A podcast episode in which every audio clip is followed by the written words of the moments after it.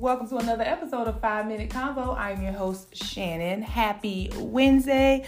As always, I hope everyone is continuing to be safe. This week's episode title is The Tinder Swindler. It is season four, episode eight. So let's hop right into it. I don't know if you guys have had the opportunity to watch the documentary The Tinder Swindler on Netflix, but it is truly, truly entertaining. Find the time to go check it out. If you don't want to hear the details about it, then stop right here and then go watch it and then come back and listen.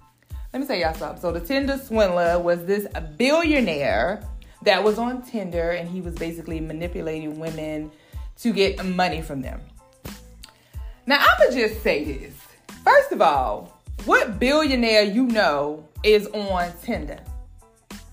Billionaires, for one, most of them are busy. They schedules got a lot going on. They don't have time to swipe. Swipe right, swipe left, swipe right, swipe left. I mean, they're in, uh, let's say, they're in rooms where they're with people all the time. They're doing things all the time. They can meet people out and about. They don't have time to be on Tinder. So the fact that y'all fell for Simon's bullshit, no, I'm not blaming the victims, because it's not hard to be manipulated by somebody once you found this attraction to them or fallen in love with them. But y'all, you definitely have to watch it to see how it goes from meeting on Tinder. Like, first of all, you meet me in the first hour, you say, hey, yeah, I'm the son of this diamond, the king of diamonds in this country.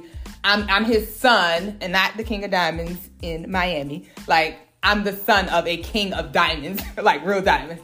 So, oh, I'm only in town for a couple of hours, meet me for lunch, and then I'm headed out of the country. And you put me on a private jet for our first date.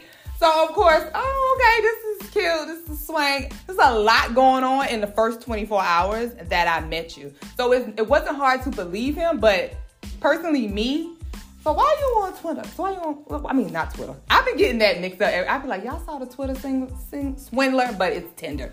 So why are you on Tinder again? And you you got this billions? Like, I, listen, I ask too many questions. For one, I'm an overthinker. That's number one. So he ain't gonna talk to me anyway because I got too many questions.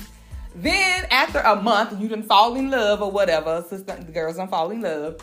Then you call me talking about my enemies are after me. My enemies are after me. I need money. Uh, per- my first thing is, oh, you better call your daddy.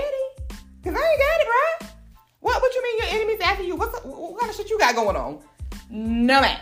I just don't, I just can't understand how they got swindled by him. I was trying to figure that out. I was trying to give them some help. I was saying like, okay, well, they did fall in love with him, so, but no, no, no, no, no, because a billionaire, sis, will never come to you for money. I just can't see that. If he has an issue, he got other people he can go to if he's a billionaire. He got people on his team, in his circle, that he can contact to handle them enemies, because I ain't the one to call.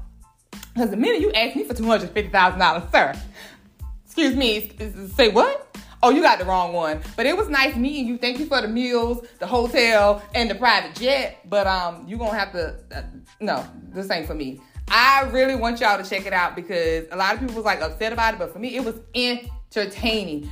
And Simon S is still in these streets, honey, living his best life. So I really can't blame Simon because y'all fell for it, you know? I mean, it is what it is. But it was entertainment. I really, really enjoyed watching it.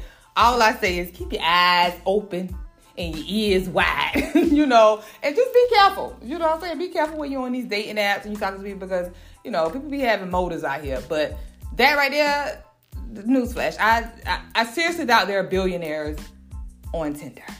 I, I seriously doubt that. So that's my five minutes for the week. Let me go ahead and give you the Black History person that I am quoting this week. And it is coming from a real billionaire, the Miss Oprah Winfrey. We all love Oprah. Some of us don't, but I'm a fan of hers. So one of her quotes is, you don't become what you want. You become what you believe.